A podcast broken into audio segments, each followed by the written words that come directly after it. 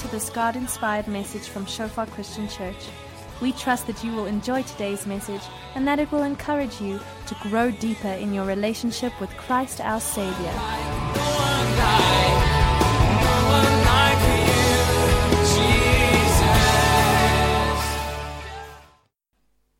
You know, sometimes we find ourselves in difficult situations that we would not have chosen if we...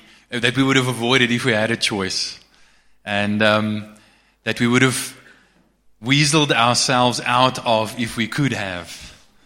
Um, and I think most of us experience situations like that in our lives. Some of you are probably experiencing it right now. Some of you probably have. I'm convinced all of us will. And, um, you know, I it, it's... I think one of the most difficult things to do in a situation like that is to, to maintain the right attitude and the right perspective. Because when we get into difficult situations like that, it's it's so easy to become useless because of the wrong attitude that we have. It's like we get angry, we get upset, we get afraid, we, you know, all kinds of things go through our hearts and minds, and um, you know, we, we end up handling the situation very badly. Now, I remember I was in a situation like that um, a couple of years ago in two thousand five when Rochelle and I, at the end of two thousand five, went to Franschhoek. Um, we were we were sent there, and we had, it was like uh, you know the, um, Fred and the guys just sort of threw us into the deep end and just said swim. They didn't tell us what they were, what we were getting ourselves in for. And to some extent, I'm actually thankful for that, because I, I always thought back at, at the situation, you know, and wondered, you know, if I knew what the situation really was and what all the challenges of the situation was, you know, how would I have responded? Would I still have gone? Would I still have wanted to go? Because what happened was we came to Franschhoek, and the congregation is a is a, a wonderful, wonderful congregation. I mean, Franschhoek, I mean, those of you who've ever been there, it's it's one of the most beautiful places, not only in South Africa, but in the world. It's little, little France, they call it. And I think next to Cape Town itself, it's the biggest tourist attraction in South Africa. You know? Lots of people from all over the world go to Franschhoek. Beautiful. I mean, you drive in there and just mountains on all sides, vineyards, spectacular beauty. And uh, that congregation that, that we went to was a, a congregation that had been there since the early eighties. In fact, it was the probably the first Pentecostal charismatic congregation in that sort of area of the Western Cape. And but it it it, it had been through the mills a bit. When I got there, I was the I think of the fifth or the sixth pastor, and that was in, like I said, two thousand five. And of the first four pastors before Shofar got involved there, no, none of them left on a on a good foot. All of them were either chased away or, or left in, in really bad circumstances. The one pastor, I mean, it was actually going quite well with the church when he was there. I think the church was, was a few hundred strong. But, um, you know, relationships were really bad and so on. And apparently he stood up one Sunday and he started sorting people out from the pulpit and really fighting with the people in the congregation and shouting at them. And halfway through the sermon, he said, "You guys are never going to see me again." And he walked out, and they never did see him again. I think the pastor after him had an extramarital affair and got kicked out of the ministry. I mean, just to give you an idea of the situation, I knew none of that. When I arrived at Franschhoek to pastor the congregation, I knew no, nothing of what was going on. I mean, there were just so many problems. The, the church, you can imagine, had dwindled down to just a few. I think when we arrived there, there were maybe thirty-five, forty people in the congregation. Um, and, and, and the congregation really had lots of hurts and lots of problems. And, and like I said, when we arrived there, we didn't know this. We knew nothing. I knew nothing. Slowly but surely, as I got to know the people and started talking to the people, I discovered all these problems in the situation. And I'm like, oh my goodness, what's going on here? What am I going to do, you know? And I, and I remember sort of feeling this, you know, you know that feeling when you, it's like a cold hand gripping your heart, you know, and it's like, oh, oh you know, I don't know if I can handle this. And I just, I, I used to spend hours, you know, in my office, not... Not working was sitting by my computer, spending time with people, just praying, like, God, what am I going to do? This is this is serious. I mean, this this I mean, the stuff that happened here are like, you can understand that people are upset. People are offended. I mean, the church had a reputation, you know, of going through all these issues and, you know, just being in a mess. They, they used to call it the Boskerk, the, the bush church, because it, it, there was a lot of trees and stuff around it. And, and you know, the bush church had a bad reputation in town because bad things were happening there over the years. Every now and again, something bad happens and the church falls apart. And, you know, um, people were offended. A lot of people in, who had been in the church were still in the village, but they were no longer in the church, and they were offended. They were hurt. You know, and, and here I come, and I have to pastor this congregation. And it's, it's, it's the first congregation that I have to pastor, you know, by myself. I'd been an assistant pastor in Stellenbosch, and now I was the senior pastor in Franschhoek. And I'd been thrown into the deep end, and I had to swim. And and honestly, you know, after discovering, you know, everything that had gone on there, and that was sort of simmering under the surface, I really wonder whether I would have chosen that situation and, and that congregation to pastor if I had, it, had had a choice. But, you know, God had chosen that I be there. And, you know, I had to, how do you handle a situation like that with a good attitude? How do you handle difficulty that is not your fault and that you didn't necessarily choose with a, with the right attitude?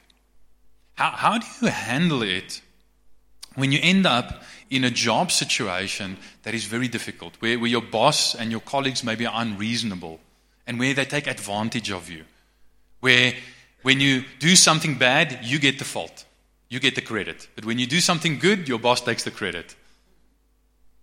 That's a real situation that happens. I mean, some of you know, some of you are in those situations right now, or some of you have been in those situations. What, what, what if you, you, you work for a boss Um, and because, you know, he has certain deadlines and pressure on him, he puts that pressure on you and he threatens you to get you to work exor- exorbitant hours, or maybe he doesn't do his job and, and the pressure comes on you and you have to do it for him. I mean, what do you do in, what do you do in situations? I mean, uh, my wife Rochelle was, was in a company in, in, in uh, when we were still in Stellenbosch. Um And it, it, it was a landscaping company, and, and, and, and the, the owner of the company had a he had a reputation as a very difficult person. I mean, he'd had, by the time Rochelle arrived there, but we only discovered it, you know, after she started working there, he'd had probably half a dozen P As working for him, and, and they only lasted a couple of months. And then they left because he was a terrible boss. He used to shout at everyone. I mean, you could always cut the tension with a knife in that office. I mean, it was really unpleasant to work there. No one wanted to work there. But that was just the kind of guy he was, you know.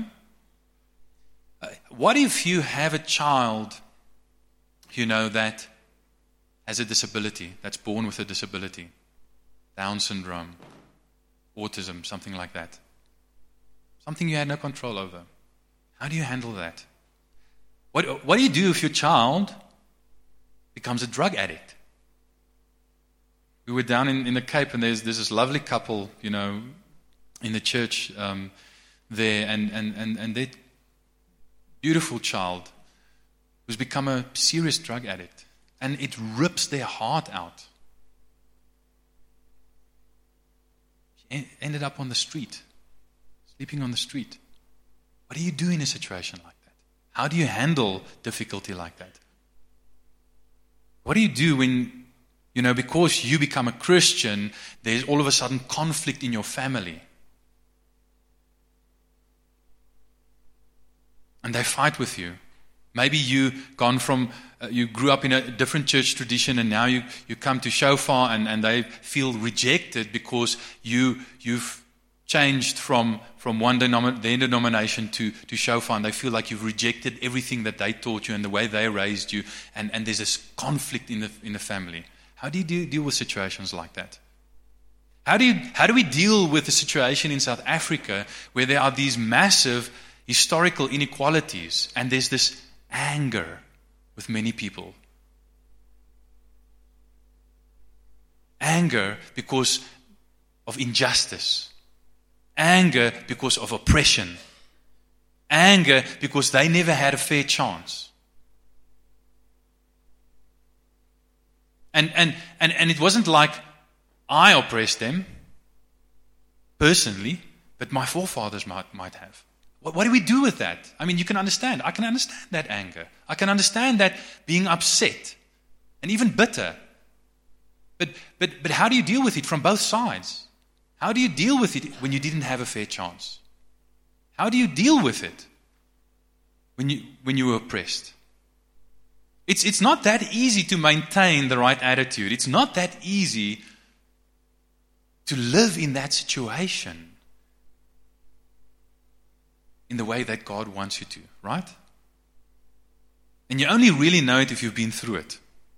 I mean, it's easy to give theoretical answers, you know, sitting on the side, uh, sort of in the in the grandstands. But it's more difficult when you're actually in it, when it's actually your child, when it's actually your life, when it's actually your job, when it's actually your family.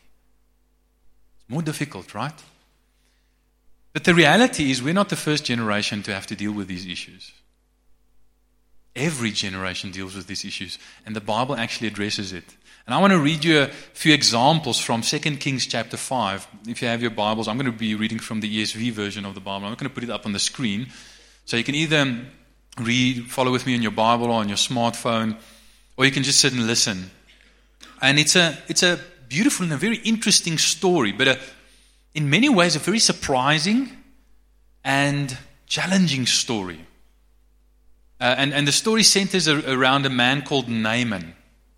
I'm just going to read that for you. Um, Second Kings five from verse one to nineteen. It says, Naaman... Uh, sorry, let me just maybe also mention just this, uh, just to sort of give you context. There are basically three stories in this one story. The, the, the first story is about a slave girl. A little girl, a young girl, probably in pre, a preteen girl, who gets human trafficked. Okay? Very difficult circumstances. The second is about um, an Israelite king who gets put into a difficult spot. So, so it's about the slave girl and how she responds, about this Israelite king who gets sort of a difficult message and how he responds, and then about Naaman, this general, and about he, how he responds. And we can learn a lot from their responses. Some of them respond positively, and some of them respond negatively. So I just want you to notice their responses. It says, Naaman, commander of the army of the king of Syria, was a great man with his master and in high favor, because by him the Lord had given victory to Syria. He was a mighty man of valor, but he was a leper. He had leprosy, which was a, a progressive skin disease, which eventually led to your limbs falling off. That was how bad it was. Over years, it just became worse and worse. Terrible disease. Verse two says, Now the Syrians on one of their raids had carried off a little girl from the land of Israel, and she worked in the service of Naaman's wife. She said to her mistress, Would that the Lord, uh, would that my Lord were with a prophet who is in Samaria. He would cure him of his leprosy. So Naaman went in and told his Lord, the king of Syria. Thus and so spoke the girl from the land of Israel. And the king of Syria said, Go now, and I will send a letter to the king of Israel. So he went, taking with him ten talents of silver, six thousand shekels of gold, and ten changes of clothing. And he brought the letter to the king of Israel, uh, which read, When this letter reaches you, know that I have sent you Naaman my servant, that you may cure him of his leprosy. And when the king of Israel read the letter, he tore his clothes and said, Am I God to kill or to make alive, that this man sends word to me to cure a man of his leprosy? Only consider and see how he is seeking a quarrel with me. He's trying to pick a fight with me, you know. He wants to come and attack me, and this is just an excuse. And then in verse eight it says, But when Elisha, the man of God, heard that the king of Israel had torn his clothes, he sent to the king, saying, Why have you torn your clothes? Let him come now to me, that he may know that there is a prophet in Israel. So Naaman came with his horses and chariots and stood at the door of Elisha's house. And Elisha sent a messenger to him, saying, Go and wash in the Jordan seven times, and your flesh shall be restored, and you shall be clean. But Naaman was angry and went away uh, saying, so listen to his response. He's, he's, he's angry. He's upset. He went away saying, behold, I thought that he would surely come out to me and stand and call upon the name of the Lord his God and wave his hand over the place and cure the lep- leper or the leprosy. Are not Abana, Abana and Pharpar, the rivers of Damascus, better than all the waters of Israel? Could I not wash in them and be clean? So he turned and went away in a rage. But his servants came near and said to him, my father, it is a great word the prophet has spoken to you. Will you not do it? Has he actually said to you, wash and be clean? So he went down and dipped himself seven times in the Jordan, according to the word of the man of God, and his flesh was restored like the flesh of a little child, and he was clean. Then he returned to the man of God, he and his company, and he came and stood before him, and he said, behold, I know, I know, that there is no God in all the earth but in Israel. So accept now a present from, from your servant. But he, that's Elisha, said, as the Lord lives, before whom I stand, I will receive none. And he urged him to take it, but he refused. Elisha refused. Then Naaman said, if not, if you don't take the present, please let there be given to your servant two mule loads of earth. For from now on your servant will not offer burnt offerings, uh, of a burnt offering or sacrifice to any God but the Lord, but Yahweh. In this matter may the Lord pardon your servant. When my master, the king of Syria, goes into the house of Ramon, the, the false god that he worships, to worship there, leaning on my arm, I will bow myself, and I bow myself in the house of Ramon. When I bow myself in the house of Ramon, the Lord pardon your servant in this matter. And he, Elisha, said to him, go in peace. And what we see here is these three people. And the interesting thing is all of them end up in some ways in difficult circumstances. And they respond differently to it. They respond differently to it. And we can learn a lot from it. Firstly, there's this, this little girl. You know, the Syrians come and they raid Israel and they take her away. I mean, it doesn't give much detail, but they human traffic her, basically. From Israel to Syria, and she becomes a slave in the household of Naaman. I mean, you can just imagine how terrible that is. Awful. Being human trafficked. I mean, just think of that. I mean, I, I think of my daughter Kirsten, who's eight years old, and this little girl was probably about, about her age. You know, if that happened to her, I mean, it would devastate me. But I also wonder, if that happened to her, would she be able to handle these difficult circumstances in the way that this little Israelite girl handled it? Can you see what she does? You can see she doesn't have a bad attitude. She said, would that my Lord? I mean, just look at the respect that she shows to Naaman, her slave owner. Just look at the respect she shows. She said, would that my Lord were in Samaria, because the prophet there would be able to cure him. So she's a witness for Yahweh, saying there's a prophet of the Lord, of Yahweh, in Samaria and Israel, and he can cure these kind of things. So she's in these difficult circumstances, which are really bad. I mean, I don't know of any father who has daughters who doesn't love the movie Taken. I love that movie, because it's this movie about this this uh, ex-C I A or F- C I A agent or something with like serious, you know, spy skills. And his daughter gets human trafficked in Europe, and he goes and he says to these guys, listen here, you've messed with the wrong guy, I'm going to get you. And when I get you, there's going to be trouble. And then he does get them, and then there is trouble. And I mean, there's a lot of violence, but most fathers who have daughters enjoy it. Yes, get them, sort them out, you know. If I had the skills, I'd do that to someone who who messed with my daughter. Being human trafficked is not a joke. It's terrible. I mean, in the movie, it's quite realistic how it's portrayed, but, you know, how the the girls who are human trafficked are, are abused sexually, you know, handcuffed to a bed and just used by men who pay and, and just come in and just use them. They they made addicted to drugs. They die often either of overdoses or of just the abuse, the physical abuse. Now, I, I don't think, you know, with this little girl that it was quite that situation, but she was still a slave. Terrible situation. And here's the biggest difficulty, and, and something that the author of this portion of Scripture, the inspired author of this portion of Scripture says and understood, and which this little girl also seemed to see and understand. It doesn't just say that she was human trafficked. It says that Naaman, commander of the army of the king of Syria, was a great man uh, with his master and in high favor, because by him the Lord had given victory to Syria. Hello. By Naaman, the Lord had given victory to Syria. In other words, God was using Naaman, and in one of those raids, the Lord gave victory to Syria over Israel, and this little girl was taken as a captive to Syria.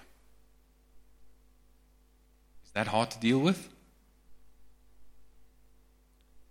The writer seems to understand that, and the little girl seemed to understand, because here's the thing. She lived in Naaman's household as if the Lord had sent her to be there. And here's the question. Here's the question that that begs. Can we live everywhere as though the Lord sent us there? Can we live everywhere as though the Lord sent us there? And I think this little girl poses a massive challenge to us, comfortable Westerners in this modern age.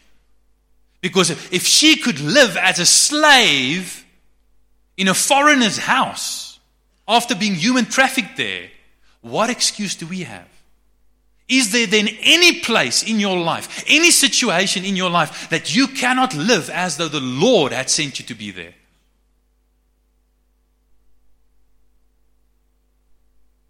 She understood this. She had maturity way beyond her years. And she lived in that in those difficult circumstances as though the Lord had sent her to be there. And she represented him and said, there's a prophet in Samaria. There's a prophet in Israel. He can actually cure my master. In other words, here's the thing. Here's the thing.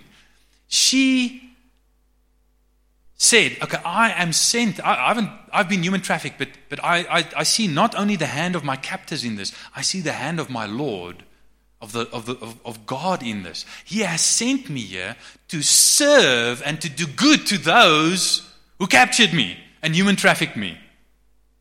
Wow. You say, no, no, no, no, you must be misinterpreting that, Annie. You must, it cannot mean that.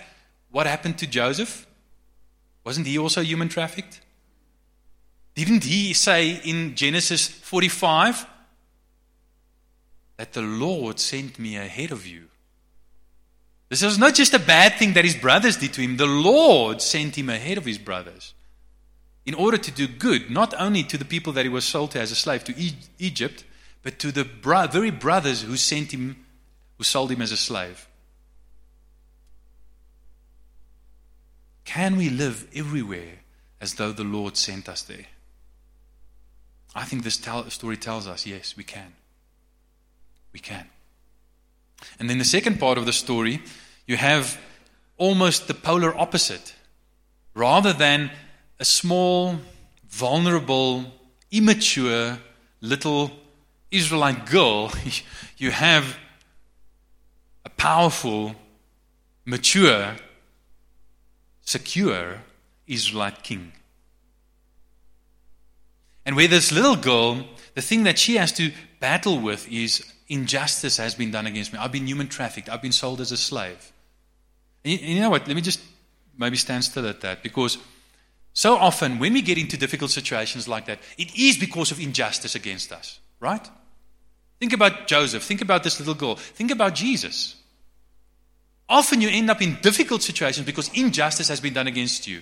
And then what do we do? The temptation is to respond to that injustice and become bitter and angry.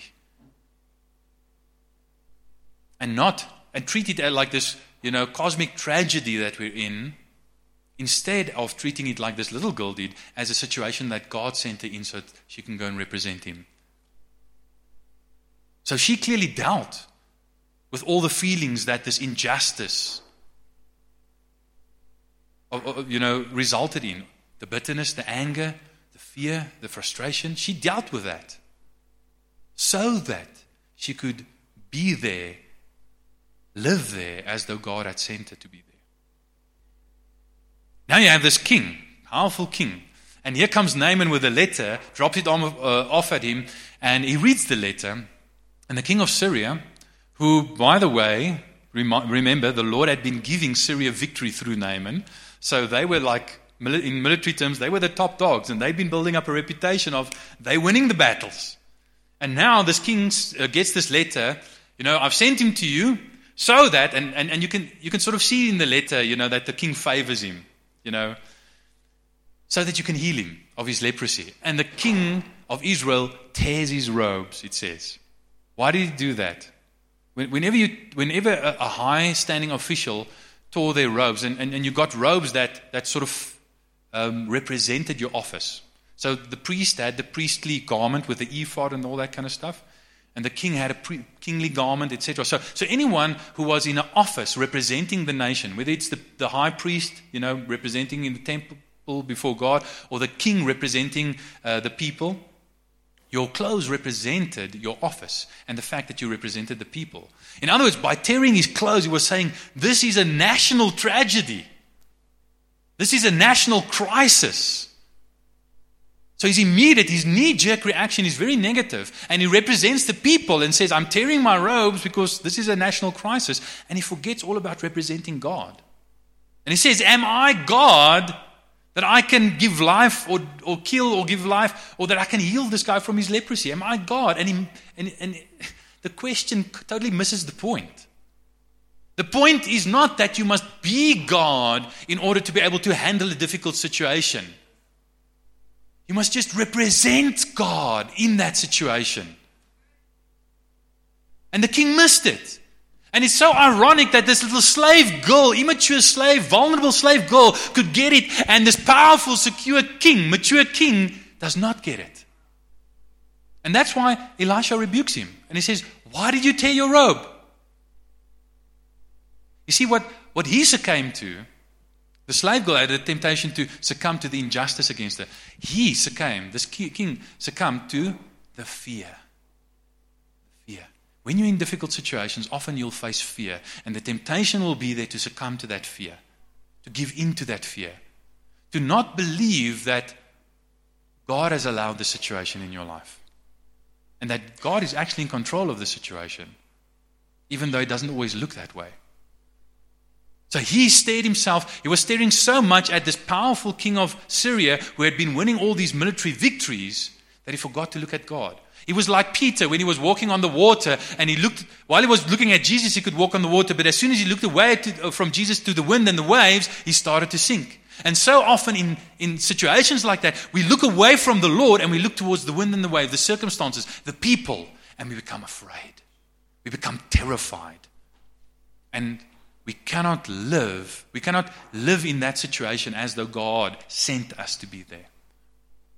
And that king who was supposed to represent God ended up not representing God because he succumbed to the fear. And how often do we succumb to fear in situations like that? Because we don't really believe that God is God. There are so many Christians who come to situations like that, and we cannot handle it because we don't come to it with a Christian worldview. We don't come with it to, to that situation with a faith in God that, that Lauren was talking about. We don't actually believe in God, or that He's in control, that He's God. You might say, but, but what about the devil? Doesn't the devil get you into situations like that? Yes, but it doesn't matter. God's more powerful than the devil. And you know what?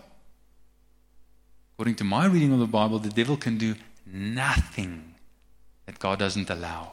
I mean, that's what the story of Job is about. When when God brags about Job, he says, have you seen my servant Job, that there's no one as righteous as he in all the world? What does this devil say? Yeah, yeah, but he doesn't serve you for nothing. Look how you protect him. You build a hedge of protection around him. I can't even touch him with a barge pole. I can't get near him. And God says, fine, I'll take away the protection. Do your worst. I'll show you. You still glorify me. But he couldn't do anything that the Lord didn't allow. Because the Lord even said, you may touch everything he has, but don't touch him. During the first round of the fight. We know in the second round things escalated a bit.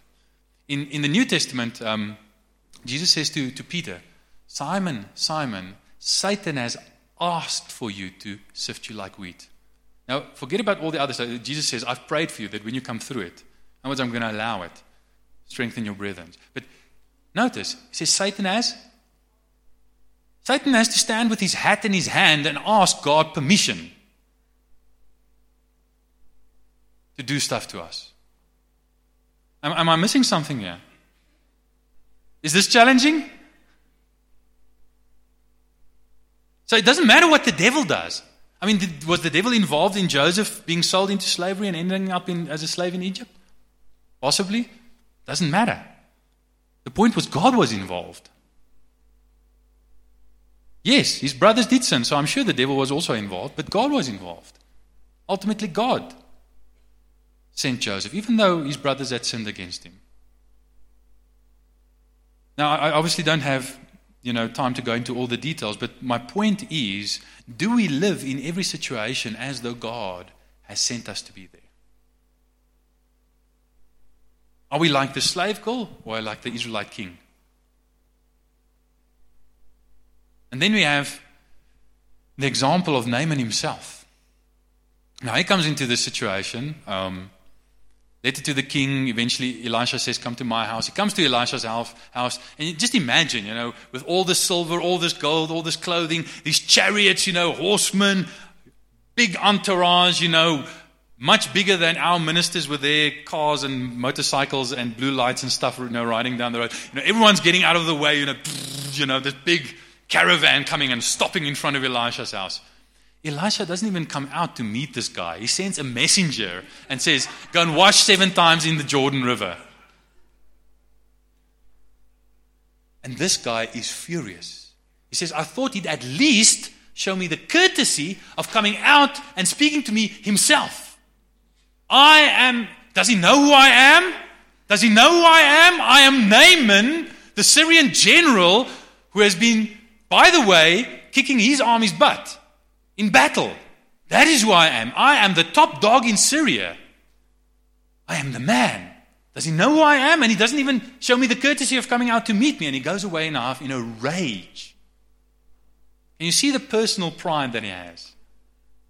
You know, he, he thinks he's really someone. And when Elisha slights that pride, you know, touches his ego, slights his ego by not, you know, honoring him by coming out and groveling in before him and, and waving his hand. Because he, he sees the expectation. He has this pagan expectation. He's going to wave his hand over the spot and then the leprosy is going to go away, as though Elisha is a magician and not a prophet.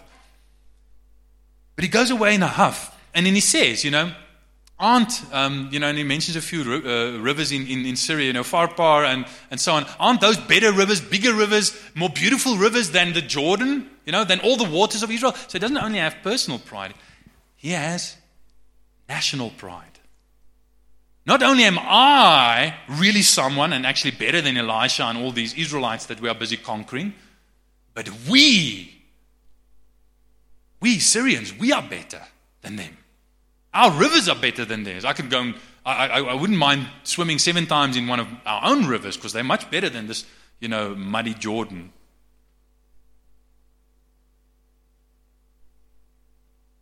Can Naaman be in this situation as though the Lord had sent him to be there?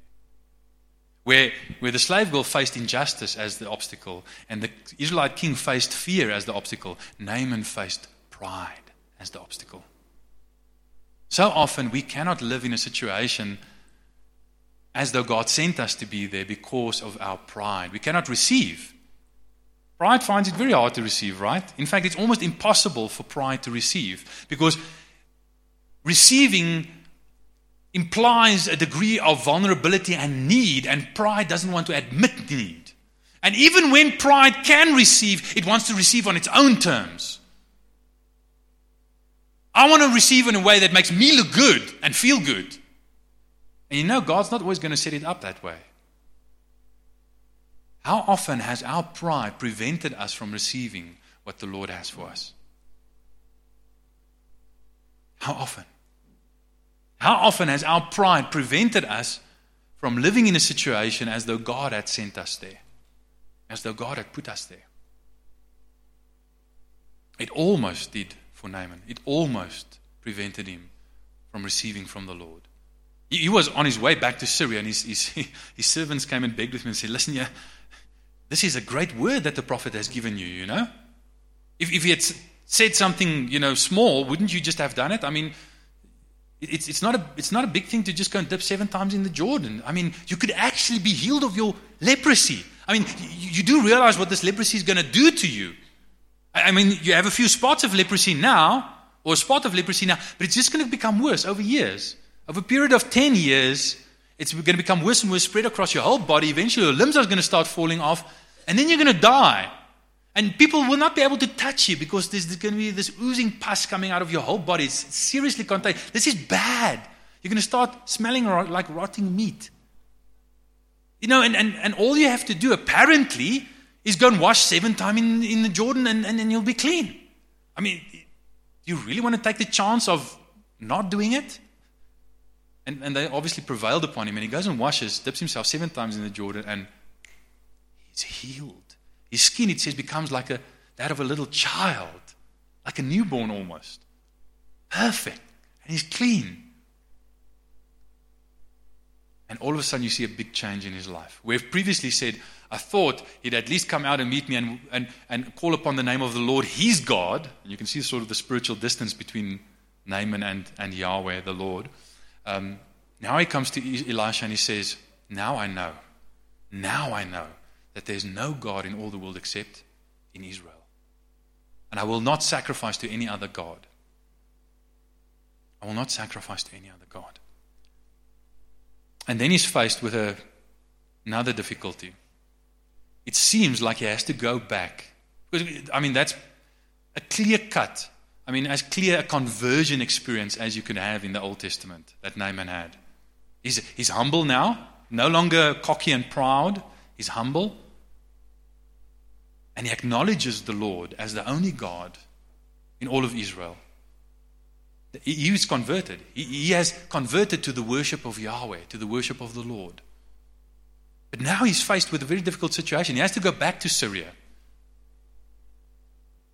And then when the king, who's clearly an elderly king, goes in to worship in the temple of Ramon, his idol, he, he, he, he leans on on Naaman's arm, and Naaman has to escort this elderly king into the temple. And then the king bows down. I mean, it won't look good if the king bows down and Naaman stands.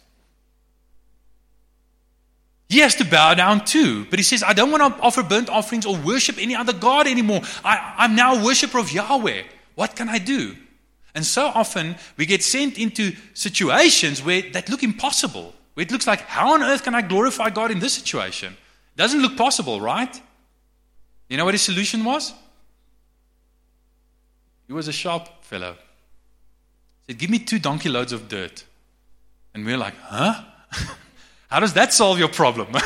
How does two donkey loads of dirt solve your worship problem? Well, it, he says, now I know that there's no other God in all the world except in Israel. And the gods of those days, in the, in the mindset, the worldview of the time, were associated with a country in which they were worshipped. So Yahweh was associated with Israel.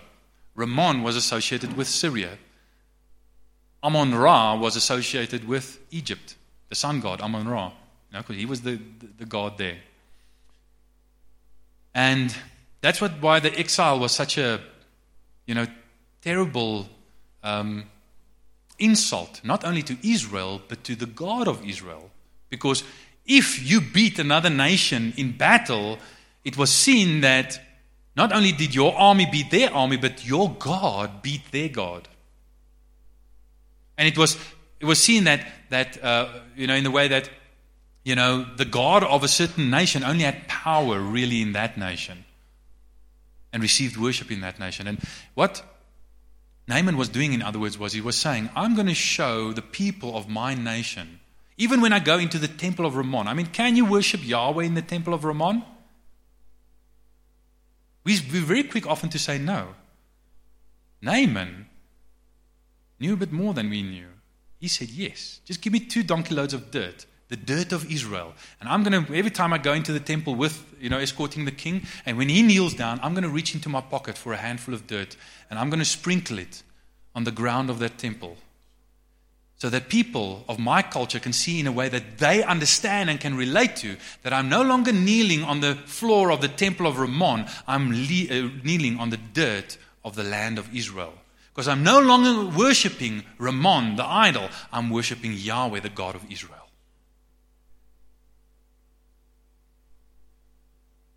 Can we live everywhere as though the Lord had sent us there?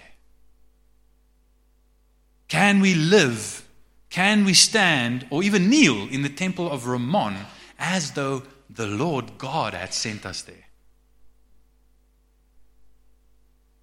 And I think the answer of this passage is, yes, you can. Sometimes it's not easy. You've got to go and figure out, you know, what is my temple of Ramon? What is my handful of dirt that I need to sprinkle? To say to my culture in the way that they can understand that I'm not worshipping their idol. I might be in the finance business, but I'm not worshipping Mammon like the rest of my colleagues. And I, I, I need to be a financier or a banker in a way that shows them I don't worship the same God as them. How do I do that? How do I take God with me into the boardroom? I, I heard of the story about this one man who was a C E O of a company, a very committed Christian, and the boardroom is not a place where you usually are allowed to discuss religion or faith or worship. And what he would do is he he he, he stood up and, and, and vacated the chair at the head of the table, and he moved to the chair right next to it. And when they asked him, why why don't you sit on the customary place on, at the head of the table, he said, no, that chair's for the Holy Spirit. And that was his two donkey loads of dirt. Can we live everywhere as though the Lord sent us there? Because the, the point of the story, and so many other stories in the Bible, is that the Lord has sent us there. The Lord has sent us there. In other words, we should live everywhere as though the Lord sent us there.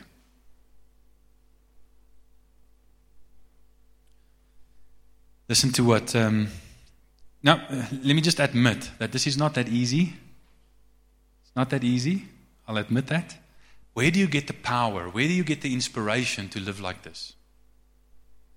I mean, being human trafficked, facing the threat of a foreign power, going, having to go back to the temple of an idol to go and worship there. Those aren't easy situations. Where do I get the inspiration? Where do I get the power? Where do I get the grace to live like that? Where do I get the grace to overcome the fear, the injustice, the pride, the seemingly impossible circumstances that I might find myself in? Well, we look to the ultimate sent one. John one verse fourteen says, and the Word became flesh and dwelt among us, and we have seen His glory, the glory as of the only Son of the Father, full of grace and truth. God will never, God the Father will never send you into more difficult circumstances than He's already sent His Son, Jesus Christ. And Jesus lived everywhere as though God the Father sent Him there. Because the Father had sent Him there. He faced the ultimate injustice. I mean, when, when, when people die, are executed today, they might not die even for the crime they committed, but there are no real innocent victims because all of us are sinners who deserve to die, right? Here was one man who had never sinned, and he was tortured to death, the ultimate injustice. And he treated that situation as though God had sent him to be there. I mean, we think we have in circum- certain circumstances cause to be afraid.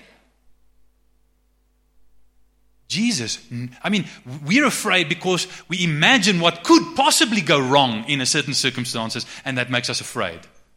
Jesus knew what was going to go wrong, and that even God the Father would have to turn away from him in his greatest hour of need. That's why he was so distressed in the Garden of Gethsemane. That's why his sweat became like blood. I mean, this is the most terrifying situation you can imagine. God might ask us to go through difficult situations, but we'll never, never have to go through that situation saying, "My God, my God, why have you forsaken me?" Like Jesus did. And Jesus said that so that we would not have to. Jesus faced the ultimate fear so that we can face our lesser fears with inspiration and with courage, knowing that he's already gone through much more than we'll ever have to, and he'll never leave us and never forsake us. Like Sunette said. What about pride? I mean, here's one man. If anyone ever had an excuse to be proud, I mean, it's Jesus. He's God himself in the flesh. He's perfect. And yet, Jesus, Philippians two says, he humbled himself to, be, to take on human form and to, to, to die the most humiliating death on the cross. I mean, if every, anyone ever had an excuse to To be proud, it was Jesus. I mean, it would even be understandable. He's got a lot to be proud of. He's God. He's perfect. And yet he humbled himself and treated the shame, the humiliation. I mean, he hung naked there on the cross. Not because of anything he'd done, but because of everything we'd done. He was spat upon. He was mocked. He was cursed. And he received it all with complete humility. I mean, talk about a difficult, seemingly impossible situation. Not only was he supposed to be tortured to death on the cross, which was, I mean, the word excruciating, crux is the Greek word for, for cross. Excruciating comes from the word cross. It's, it's, it's, it's one of the most painful deaths we know of. But he had to do it without the support and favor of the Father. He had to do, hang there, being tortured to death, saying, "My God, my God, why have you forsaken me?" Talk about an impossible situation. Jesus faced the ultimate impossible situation. And he did it as though God the Father had sent him to be there. And if we can look at Jesus, the ultimate sent one, who says, by the way, to us in the next scripture, John twenty verse twenty-one, Jesus said to them, "Peace be with you. As the Father sent me, even so I'm sending you." Hello. As the Father sent me to incarnate his glory, his grace and his truth, to represent him everywhere I am in human form, so I am sending you to incarnate my glory. So I'm sending you to represent me. How can we have peace in situations like these? Only we understand that we can do it in Christ. Only in Christ. Only if we see that he's already gone before us and done it. We can live everywhere as though God sent us there. Now I want to just ask you in, in closing, what difficult situations are, do you f- currently find yourself in that you would have avoided? Seemingly impossible situations. And what prevents you from living everywhere as though God sent you there? Is it injustice? Is it fear? Is it pride? Is it just the situation itself that seems impossible? Guess what? Jesus has already come, overcome all of those obstacles. He's already overcome them. Look at Jesus and be inspired. Look to Jesus and find your strength. Look to Jesus and emulate him. Look to Jesus who was sent by the Father and say, well, Jesus has sent me in the same way into this situation.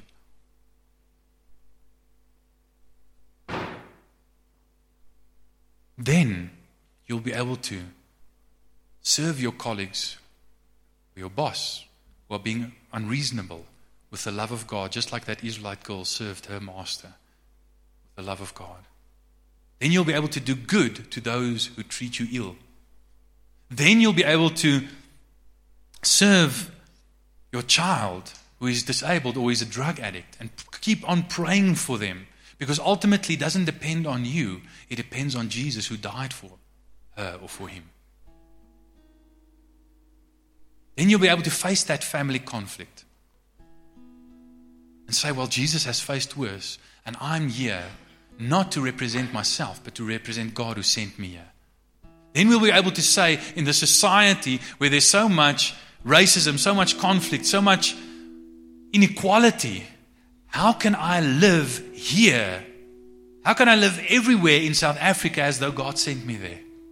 How can I represent God and not myself?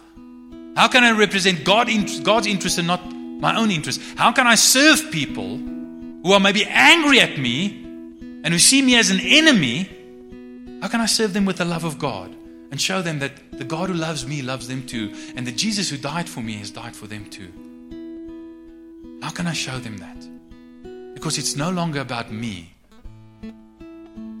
When I can live everywhere as though God sent me there, it's no longer about me, it's about God. And that's the big shift that happens and should happen in our hearts. If Jesus was willing to suffer the ultimate pain, injustice, fear, humiliation, impossible situation for me, then should I not also be willing in a much smaller degree to suffer these same things for him as he sends me, as the Father has sent him? Amen. Imagine what your life would look like if you could live everywhere as though God sent you there. In your family, in your workplace, in your community. Imagine how our church would look if we as a community could live everywhere as though God sent us there. Imagine that. Imagine what the impact we'd have on our communities.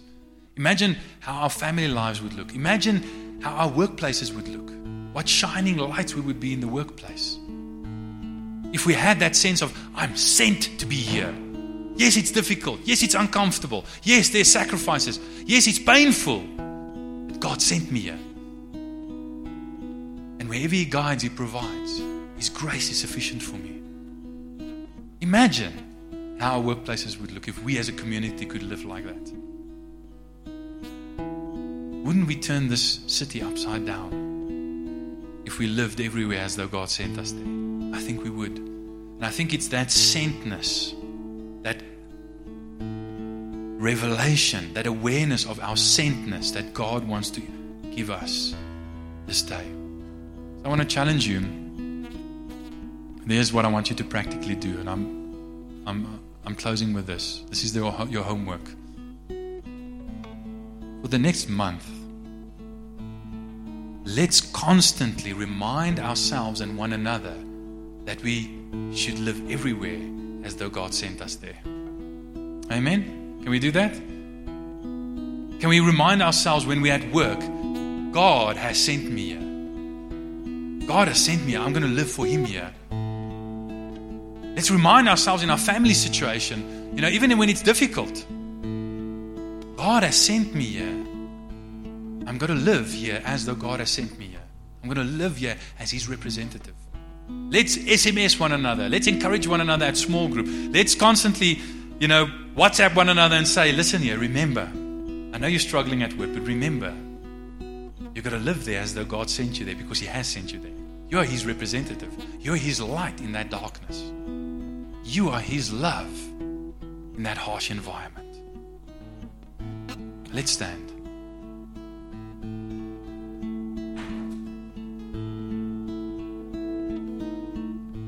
You guys ready to do that? Let's ma- let's do a, a social experiment, and let's see what happens and what the impact on our lives are and the lives of the people around us if we live everywhere as though God sent us there. And let's ask the Holy Spirit to remind us and empower us. So just close your eyes right there where you are. Lord God, we come before you, and Lord, we so easily forget. So easily forget, like that Israelite king, about you And we so easily shift our focus away from you and onto ourselves, onto our inabilities rather than your supreme ability. Forgive us for that. And we pray, Holy Spirit, that even as we remind ourselves and remind one another during this coming month, that you will remind us that we are called to live everywhere as though you sent us there. Please remind us in every situation, especially in the difficult situations, that we are sent by Jesus Christ and by the living God to represent you there, and, and help us. Give us the grace and the power to do it. Jesus, we look to you as our inspiration. You inspire us, Jesus. You are our hero.